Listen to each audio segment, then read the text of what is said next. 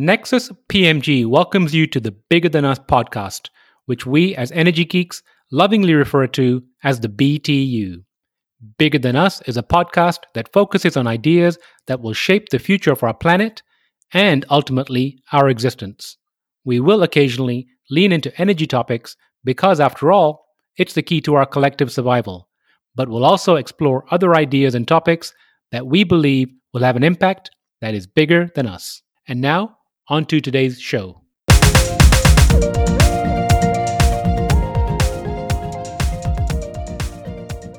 Hello, and welcome to the Bigger Than Us podcast. I'm your host, Raj Daniels, and today I'd like to welcome Mo Vargas to the show.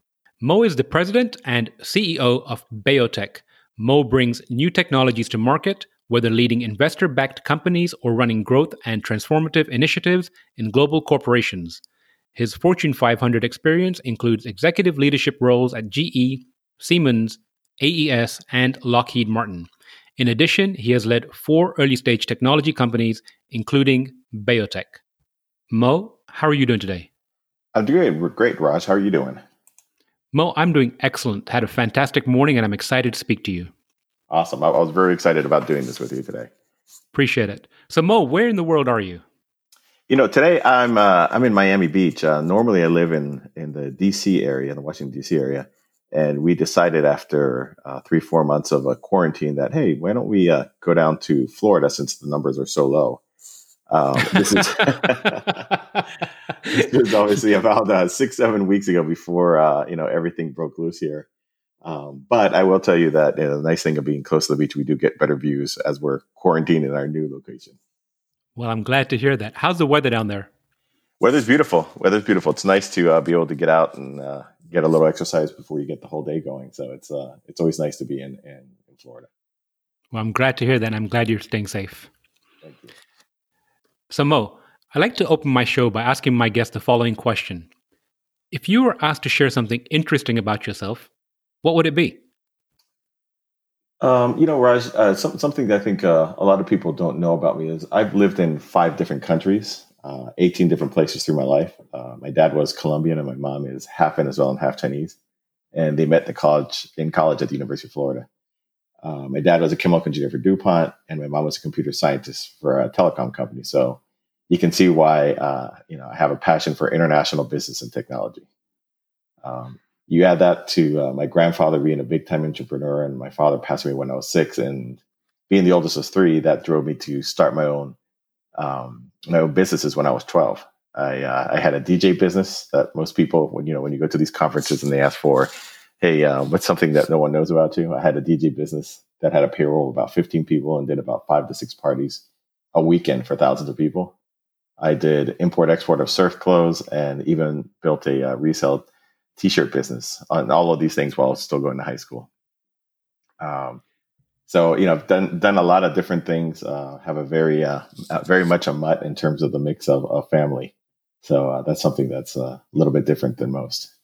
So very interesting. What were the five countries? Uh, so obviously born in the U.S., uh, lived in Venezuela. So U.S. from zero to ten, lived in Venezuela for ten years. I came back, finished up school here on the West Coast at UC Irvine then uh, did a whole bunch of expat assignments uh, with GE. I was uh, I was running GE Mexico. Uh, then came back to the U.S. Um, then went back down to uh, Brazil uh, with AES. Um, came back to the U.S. again, and then eventually went to Canada up up to Ottawa to run a, a gasification business called Plasco. So it's quite a difference between South America and Canada. What times of year were you there? Unfortunately, I, I, timed it perfectly, so I would spend three of the coldest winters they've had. So, um, you know, and and considering I'm a guy who's uh, originally from Florida and and really enjoys warm weather, uh, they said you must really like the company that you're going to work for up there. So, but, uh, but you know, one thing I did learn was um, they have sun, you know, year round. Um, it's a very believe it or not, even though it's you know uh, we had 30 days 30 days of minus 30 degrees uh, c or more one winter it's very outdoorsy so you spend a lot of time outside so uh, you know learn, learn, and you have to because the winter's so long if not you kind of go uh, stir crazy so it, it, it's a it's a great country where in canada were you I was living in Ottawa, so in the in the capital of the country. Wow. So between your recent move to Miami and Canada, I'm hoping you don't play the lottery, right? Uh, no, I don't. at least, at least not the weather lottery. well, good, good. So, Mo, switching gears a little bit, can you give a brief overview of BayoTech, your current company that you're leading? Sure. Uh, you know, BayoTech is a hydrogen generator um, manufacturer. You know, and our goal is to provide customer access to low cost, low, lower carbon hydrogen, and all of this as part of the uh, you know what we're all referring to now as the energy transition. Um, our, reformers, the technology was first developed by Sandia National Labs, um, and really it's all about um, tapping into the existing 1.5 trillion dollar existing network of natural gas infrastructure um, and really moving the production of hydrogen to where it should be, where it's being used. Um, for a little bit of background in terms of hydrogen for, for, for your listeners who uh, are, are, maybe newer to the industry, most hydrogen today is created through massive central plants, which are super challenging since they are very capital intensive, uh, usually in the hundreds of millions and some even to the billions of dollars for each plant. Uh, they require a significant portion of the output to be contracted. And since hydrogen is so light and transports only one third of the volumetric energy density of natural gas, it requires a lot of compressing or uh, liquefaction to be able to transport it from the plant to the end user. Um, so it, it, it's uh, if you look at the existing infrastructure today, it, it, most of those plants are built right next to where the uses are, and the major applications are um, ammonia creation is about fifty percent of hydrogen today, and about 25 to 30% is for um, refineries.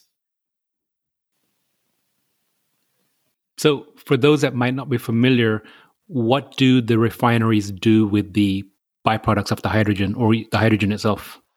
Yeah, hydrogen is, is used really well as a, as a cleaning agent. So, in, in their case, um, if you think about where our, um, a lot of the oil is coming from today, it's coming from um, you know the, what they call you know heavy crudes. So, uh, uh, crudes that have a lot of sulfur in it. And hydrogen is really good for taking sulfur out of the process. Um, and so when you when you look at that, uh, you're normally going to have these big plants built right next to it because of the transportation issues associated with um, with that. And, and, what's happening today is that the new applications that are coming out, such as you know fuel cells, are a lot smaller. So it's harder for these traditional business models of creating hydrogen centrally um, for them to move now to this new smaller one, and that's why BayoTech is such a good fit. You know, being uh, a small on-site uh, technology. So, two questions. One, you know, who is your typical market for this small modular unit? And the second one, how would the cost compare for the end users? Good questions. Um, you know, on the first one, uh, one thing that we're delightfully surprised about is so far we have about 17 different applications of people we put proposals together for. Um, it was something we certainly didn't um, expect to have so much uh, variety. And what you're seeing is people are realizing that with hydrogen, you, and especially when used with fuel cells, you get very high efficiencies. So when whether it's you know cars, trucks, um, buses, um, there's a, myriad of other applications in both uh, in, in, maritime or in the air uh, that are that are coming out and are growing pretty quickly. Um, so there, there's qu- quite a bit of interest, and, and things keep on coming up. Uh, you have cell phone towers, um, you have drones. Um, it, it's it's just amazing the, the number of applications that are coming through. Remind me of this. Uh, oh, and price. Price was the other question you had. Um, one of the great things about this company is that we are the low cost provider in hydrogen. We are very efficient. Um, and when you look at, uh, you know, cost is really important to look at it from the application point. What does it cost a customer at the point of use? And whenever you're looking at that criteria, we will beat the pants out of off of anyone else, including the big boys. So you mentioned 17 different proposals out, which is several different markets. What are the top maybe one, two, or three markets that are showing the most interest or that you've had the most traction in? Yeah, it's, it's actually 17 different verticals. So, oh, 17 verticals. Yeah, we, we just started our sales team up in uh, really, you know, brought the whole team together in January of this year, and we've put together about $350 million worth of proposals for, um, I think it's about 60 or 70 proposals that we've done for probably 40, 50 different customers. Um, in terms of the uh, application, where you're seeing a lot of interest today is around mobility. So whether it's um, you know we have a lot of fueling stations around the world. Um, you know, the leading economies uh, today in terms of uh, hydrogen are going to be Japan, Korea, Germany, France, uh, UK starting to get there, uh, the Republic, of course, of California, um, and then you have a little bit of interest in um, some places uh, like Australia and Canada. So um, fueling stations everywhere for automobiles. Um, Hyundai and Toyota are already in Gen 2 of hydrogen vehicles. So it's nice because it was for a while a little bit of a chicken and the egg of who was going to come first.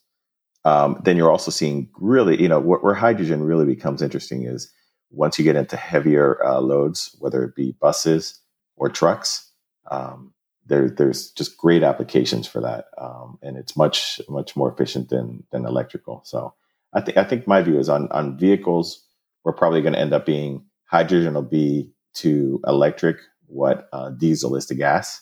So you'll have some, but I think electrical is going to be probably a better application when it comes to vehicles. But I think once you get into the heavier side, where batteries really become uh, an issue and the charging time and their performance in colder weather, hydrogen has a huge advantage over um, uh, electrical. The, the challenge is infrastructure, which is where we come in. So I want to get to other markets too, but I want to stick with mobility for a moment. I had the pleasure of um, meeting the lead engineer who worked on the Toyota hydrogen truck, the one they did with the uh, pizzas working or oh, pizzas yeah. being made. Yep. So since Toyota's in my backyard over here, a good friend of mine is a VP at Toyota, and he introduced me, and we had a good conversation. And I brought up this point with him just because people of a certain age will remember the Hindenburg, and that's what's stuck in people's mind when they think of hydrogen and mobility. How do you address that elephant in the room? Yeah, for, fortunately, we've come a long way. And, and when I when I first started in hydrogen, I had obviously the same concerns because it's usually the first uh, experience that many of us had with hydrogen, and it's so dramatic. Um, what's interesting about hydrogen is it's the it's the lightest element, and because of that, it um, it wants to escape. Right, it always wants to escape. Where it, when when it becomes dangerous, it becomes an issue is when it gets trapped. Right, and if you get a lot of it trapped, and then you get a spark, um, the the explosiveness can will be bigger than other materials. Um, so it's really important in terms of design. Um, there's been because of that and that perception. Uh, if you look at you know manufacturers for cars, um, anyone doing storage, you know they do quite a bit to make sure that the the storage capacity is you know explosion proof and that they can contain. Um, and then you have to make sure you're using the, the right materials. Um, you know we've done a lot of work as a company um, with the uh, the Society for uh, for for safety around hydrogen. Um, and, and our, actually, our chief technology officer is uh, is on uh, one of their uh, their committees for I think I believe it's for the, the conferences that they're putting together. Or I guess it's going to be a virtual one now. And there's a lot of focus around obviously the type of materials. And even when you do get escapes, you want to make sure that you're not building things that are completely enclosed. So, for example, when you look at a picture of our container, it's not really a container. There are quite quite a bit areas that the gas is always going to be able to escape if it were to escape because you don't want to be able to, um, you know, let it accumulate anywhere. So I'm going to put a pin in the container because I want to come back to that. Going back to the mobility again, uh, back in 2017, I happened to be on the fringes of a conversation here in Dallas with EarthX when Toyota was going to do a hydrogen highway project from San Antonio to Dallas, mm-hmm. during which they were going to drive there. I think the Mirai, they were going to drive several Mirais that were fitted for hydrogen from San Antonio, Dallas. And one of the challenges they were having on the way was the refueling of the vehicles. And then last year, I had an opportunity to speak to Brian Goldstein briefly, who runs, I think, it's an energy organization in California that was planning on or working on doing these hydrogen fueling stations. So, mentioned several challenges along the way. How do you see this, you know, hydrogen fueling station opportunity rolling out in the future? You know, for us, uh, you know, on site is going to really be a big part of this. Uh, one of the great things about how our technology goes about this is we just need either natural gas or biogas, uh, water, and just a little bit of power, and we can produce hydrogen. Um, because we can do it on the in these forty foot um, containers, we can really deliver uh, deliver it almost anywhere, and it's a it's a pretty easy install too. Um, the one of the approaches that we're taking to help because there, there's as I mentioned earlier a little bit of an issue with chicken and egg of not being enough vehicles because there's not enough infrastructure and vice versa. Um, we we we have one of the only technologies, not one of the only, the only technology where you can upgrade the size of the amount of hydrogen you're producing without having to change out our the container. Um, and the other thing we do is we take an approach to market where people can either purchase, you know, long-term lease, uh, short-term rent for pilots if people are testing out, you know, buses or vehicles or other things. Um, or we've even launched as of last week a um, with a with an infrastructure fund uh, called Cross River. Uh, we've launched a business called Biogas, where we're going to be actually setting up um, SMRs in in host sites and selling by the kilo to people who need uh, either smaller amounts or are not ready to commit to um, engaging in one of the other structures that we have for um, receiving hydrogen. So you mentioned containers, and I wanted to get back to that again. I'm a big fan of containers and the opportunity to reuse containers. To be specific, can you mention what kind of containers they are and the portability and what you can do around the containers as far as stackable, side by side, etc.? Yeah, so so we have a, a, couple of different approaches. You know, one, so if you come and visit us, uh, you know, once uh, things calm down travel wise to Albuquerque, or I guess you can always hop in the car and drive over. Um, the uh, you know we've got to set up a container in the back. Um, you know, it's a container that has the the doors open up all the way. Obviously, this one's a little bit different because it's one that we use for um, doing a lot of our testing. That's grades or training, um, or or for visits too.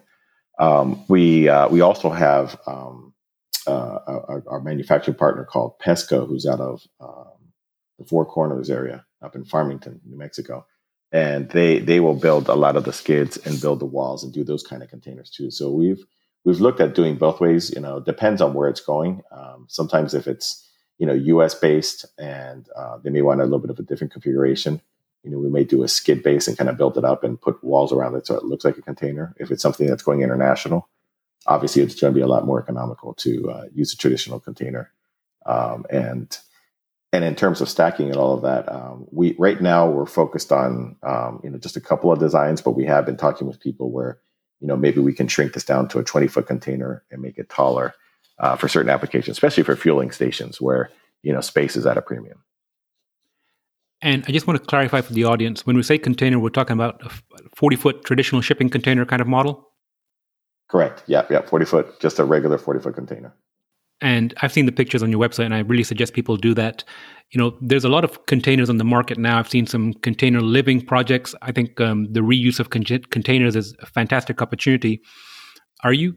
You mentioned a manufacturer. Are you reusing existing containers too, or are you getting them all built brand new? Well, the I, I believe the one we're using in, in, Albuquerque was a reuse, and um, now that you're bringing it up, it's actually a great idea. There's no reason we can we couldn't reuse uh, containers. Um, I don't think we have uh, any, any issue with that. I think it all depends on the uh, footprint, uh, the physical footprint available for our equipment that's going to be delivered. So I confess to being a little bit of a nerd with a wide range of interests, and one of the uh, one of the uh, industries I follow is the shipping industry. There's a great uh, site called Splash twenty four seven for anyone that might be interested. But I'm reading about the you know the decline in retail, and I've got some inside sources, different places that are telling me in supply chain specifically, how many containers are being left on the dock right now with merchandise and what the container usage is going to look like going forward. And the fact that there's going to be a lot of containers, existing containers that are going to be left behind right now from a stranded asset perspective. Interesting. And so it might be an opportunity. I don't know, but I'm just kind of hypothesizing here in real life as we're talking. Yeah, no, I, I love it. I mean, I think there's a there's a great opportunity. Uh, uh, I've definitely taken note of this now, and I'll, I'll talk with our head of sourcing because um, obviously it, it's great to you know a big focus that I have is is uh, or in a big belief of what I have in terms of my my own personal values is to really try to to do better as a society, right? And really trying to you know say okay, where do we have waste in the way we've created our society, and how can we reuse, you know, reduce or um, or, or, otherwise um, convert into something that's usable. Absolutely. So, so before great, we move on, yeah. sorry, go ahead. No, I would say so. This is a great example, and and obviously we could have some nice cost savings there that we can pass on to our to our customers. Absolutely. And speaking of customers, I want to go back to one other market, which is um, the agricultural market. Can you speak to that a little bit? Yeah, we're, we're really excited about the space. That what a lot of people don't know is that the company originally was set up to uh, be a on-site ammonia um, provider of uh, manufacturing uh, generator. And what we've what we've done is um, on, on our, our, process of getting there, we realized that you know 80% of ammonia is hydrogen. So before we can go and, and, and get into that field, field, we wanted to make sure that we were really uh, successful as a, as a hydrogen company itself. We were fortunate enough that in this space, Um, you know, sometimes there are stepping stones when you have technology companies like these, and you, you don't really have a, a, middle product. In this case, we do, um, and that's gone so well that you know we've really put a big focus on that. But in parallel now, we've we've uh, we've done a lot of preliminary work to uh, for our on-site ammonia, and we're excited about uh, working with. Uh, we have an investor that, which is the largest fertilizer company in the world, who's involved with us. Um, and they're they're really exciting about some of the work we'll be doing, and we'll be launching probably in in fourth quarter next year. And this could be a big game changer because um, to, to, take a step back, one of the biggest uh, challenges that ammonia producers have around the world is that the transportation of ammonia is very dangerous. I mean, there have been a few incidents uh, that have occurred that you know have hurt some some people, um, and so one of the things they want to do, and combined with that, is that it's a billion dollar investment usually when you build every single every time one of these plants. So um, they would love to be able to reduce the number of, ma- of central plants down to smaller regional plants where they can then deliver to the retail outlets. So there's a really big opportunity for both a, a cost saving standpoint, um, from a um, insurance insurability insurability uh, standpoint, and then also from an environmental standpoint. Because our technology is smaller, we can look at using, for example, biogas, which could help um, take a, a lot of the, the carbon intensity out of the of the process. So I like the word game changer. And if you can perhaps explain to the audience the relationship between ammonia and agriculture, and then add on to that, I saw you had a recent uh, deal regarding the leasing of your equipment, and I think it was paying for usage only. So how that could all combine together: ammonia, agriculture, and then the opportunities for perhaps farmers to lease your equipment and the cost savings for them. Yeah, no, it, it's it's really exciting. Uh, um, you know, obviously we, we announced a deal with uh, Nutrien um, that, uh, that they decided to lease uh, one of our uh, hydrogen um, equipment. Um, obviously, we we'd ideally like to take that uh, upgrade that to an ammonia piece of equipment, which would be obviously a little bigger, but we'll get closer to the end product that they're really looking for for them to provide to their customer. So it's we, we look at it more as we, we aren't necessarily looking to go directly to the farmers ourselves but to work with world class companies, um, you know, like Nutrien, where we can help support their endeavors and go into that to that customer base. Um, in terms of uh, you know, uh, you know, nitrogen fertilizer and all that, obviously that that's something that helps increase uh, crop yield significantly, and you know, it's something else that that you know really motivates our team because we realize that you know food is is going to continue to being a concern, especially as our population grows uh, globally. So anything we can do to really enable people to get access to fertilizer um, in the future will obviously help everybody be able to produce uh, more crops and create more yield from them. Thank you for that. Now, changing gears a little bit, you mentioned you know personal values.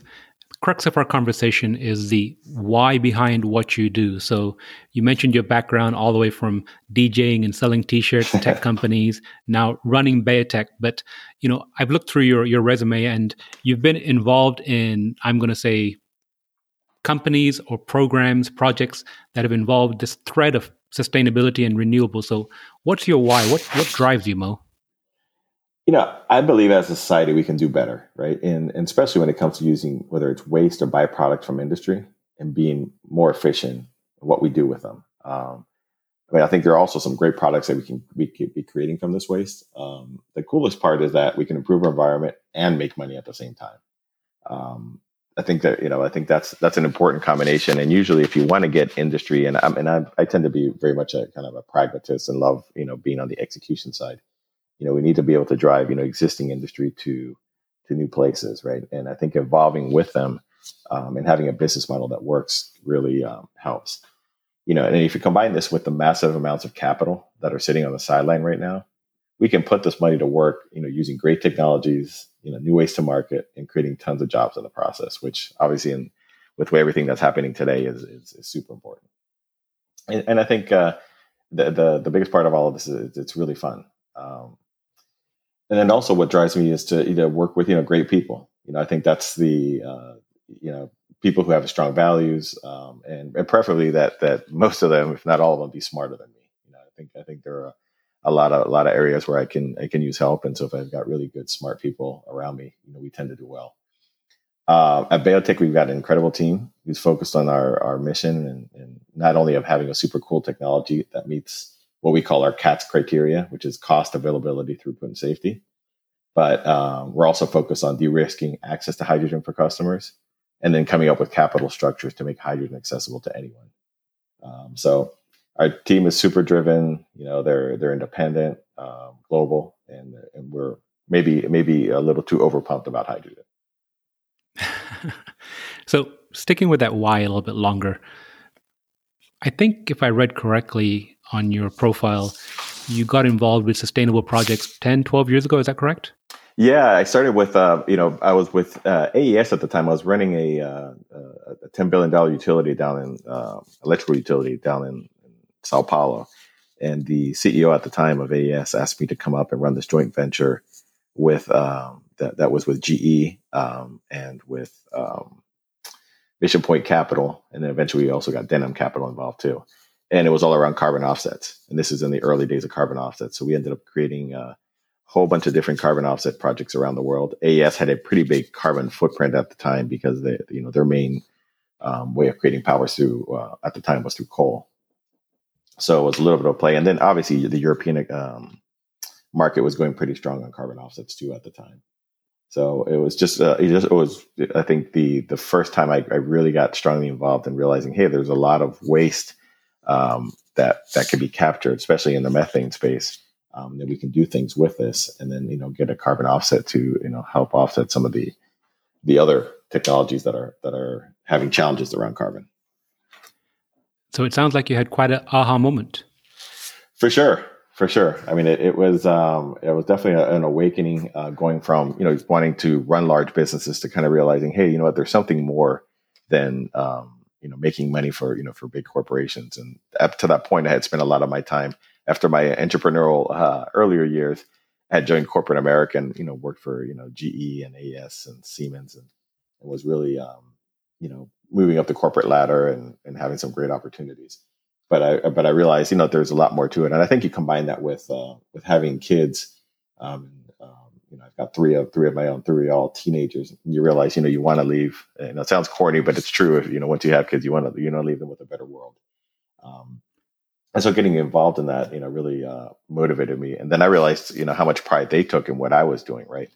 And so that, you know, uh, motivates you even further. So that resonates strongly with me. Listeners to the show know that I have three young ones, and a lot of almost everything I do, I try to think about, you know, what kind of world I want to leave for them, what kind of legacy I want to leave for them. So not corny at all to our audience, and um, just letting you know that it resonates strongly. So on your journey, 10, 12 years, you know, and recently with BayoTech, what do you say some of your major or big learnings have been? You know, there's uh, oh my gosh, um, there, there's so much that you uh, learn along the way. Um, you know, I think I think uh, something that's really uh, important characteristic I look for, um, and, and, I and I always challenge myself to, and I look for in team members is you know ability ability and willingness to learn. I mean, I think this is super important for a characteristic for for people who want to have company growth. You know, whether you're in a you know startup like what we're doing, or whether you're working for you know Fortune 500 company. And you know, once again, kind of referring back to my three kids, um, you know, I'm always trying to think about okay, what are the things that I can pass on to them? What are the mistakes that I've made? Uh, what are the things that I've learned from others? You know, and I've been fortunate to have some really great mentors along the way um, who've taught me a lot. Um, and it's always you know really sexy to talk about being an entrepreneur, but there are some really tough lessons that come from running your own business, you know, that you pick up along the way. So um, I would say the most important thing is to uh, you know trust your instincts and your gut. Um, I, have learned that I don't mind making a mistake if I trusted what I believed in. Um, another one, I'm always talking to my kids, especially because you you know you you bring up your three kids and you think you bring them up with all the same values, but they all turn out to be you know genetics has a lot more to do with it, and you're just teaching them to say uh, please and thank you, right? Um, and another one is to play to your strengths, right? And don't try to you know imitate someone else. You know, once I got comfortable with that and got comfortable in my own skin, um, I work. Uh, you know, it's worked really well for me, both in business and in personal life. And it's amazing what you can accomplish. You know, once you get comfortable like that. Totally agree. So you've been with BayoTech what, just a little over a year now? Yeah, that's correct. Coming up on the year anniversary. Aha! Surprise moments. Yeah. Um, you know, for for me, it's uh, you know, when we're looking at the team um, and what we wanted to do, um, it's always interesting when you take one of these businesses. This is my fourth time doing this. Um, from a from a startup standpoint. And as you're you're putting the whole thing together, you know, you're you're you're bringing. I usually start off by bringing in a lot of really the smartest people I know. Bring them in, have them look at the technology, let them look at the team. You know, just tell me the good, the bad, and the ugly. Um, you know, so that that's always helpful. And so as I started doing that, you know, I started getting some really good feedback around the technology itself. Uh, the next thing I looked at was to say, okay, let's let's start bringing in and start. You know, we've got some gaps of some areas, you know, and I try to be very deliberate on okay, here, here, and here, we've got to be better. So as we started going out into the industry and trying to recruit people, uh, we started finding that um, we're being pretty successful uh, recruiting people from competitors, which is always a good sign, especially when you're looking at.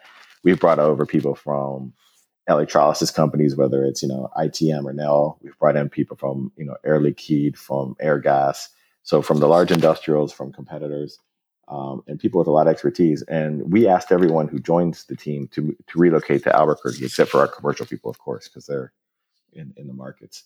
Um, and that they were willing to do that um, was was really important. Not that Albuquerque is not a great place, but it's not usually a you know kind of a destination point that people start off with. But as obviously people have moved there, they realize it's it's an incredible place to be.